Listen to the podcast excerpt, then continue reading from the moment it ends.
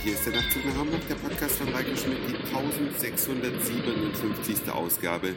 Ich freue mich ganz sehr, dass ihr wieder mit dabei seid und ich glaube, am Wochenende hat die Uni Rostock eine Studie in Zusammenarbeit mit der Deutschen Bahn durchgeführt, nämlich wie weit kann man eigentlich mit Kunden gehen.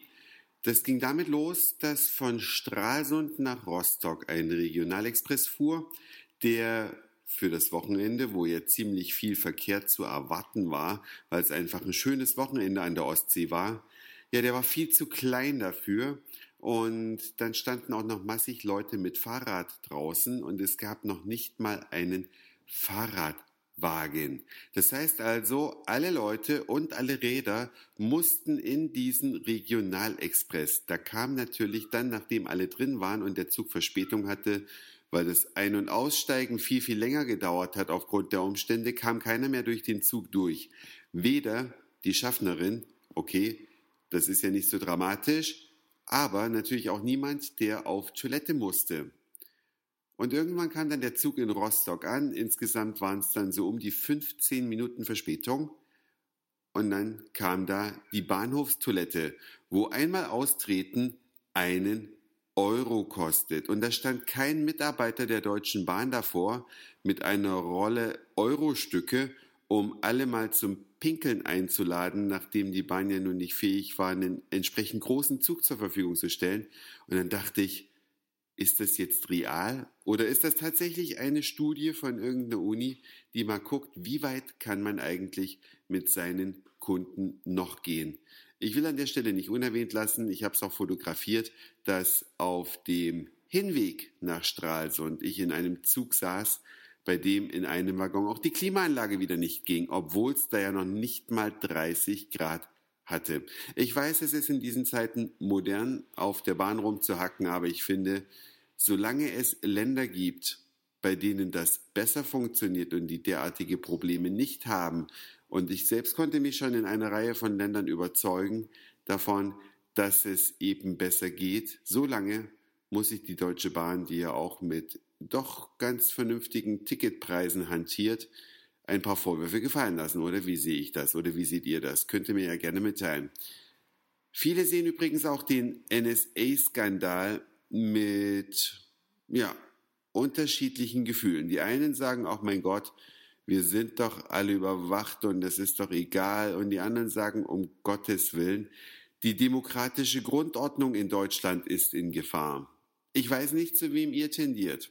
Habt ihr mehr Angst vor dem NSA oder sagt ihr, ja mein Gott, ist ja ein befreundeter Nachrichtendienst, soll er mal machen? Ich kann nur eins sagen, ich habe da nicht so eine ganz große Lust drauf und habe eine neue Suchmaschine entdeckt. Angekündigt in verschiedenen Medien. Sie heißt xquick, also ix und dann quick hinterher.de. Eine Suchmaschine von unseren holländischen Nachbarn. Da wird keine IP-Adresse gespeichert, da wird kein Profil erstellt. So jedenfalls sagt es diese Suchmaschine. Ich weiß nicht, ob es stimmt, ob es so ist, ob es nicht so ist, aber für alle, die Google ähnliche Suchresultate haben wollen, also von der Qualität der Suche ist es wie bei Google, nur eben ohne die Nebenwirkungen, dass Google einen quasi durchs Internet verfolgt, was man so anklickt und so weiter, wo man sich aufhält, dann sei euch das einfach mal empfohlen. Probiert es aus.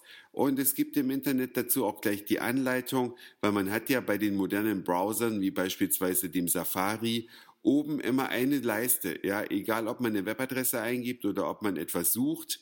Und wenn man da einfach nur einen Suchbegriff eingibt, dann kann man auch dafür sorgen, dass im Hintergrund Xquick die Suche erledigt und eben nicht mehr Google.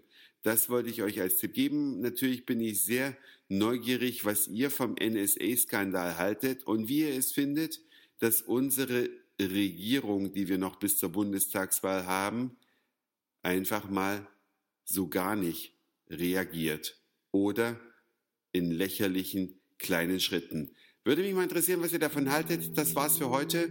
Dankeschön fürs Zuhören, für den Speicherplatz auf euren Geräten. Ich sag Moin, Mahlzeit oder guten Abend, je nachdem, wann ihr mich hier gerade gehört habt.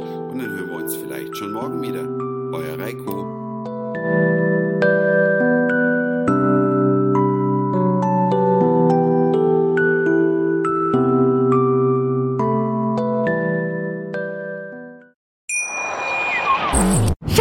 Ich bin neu verliebt. Was?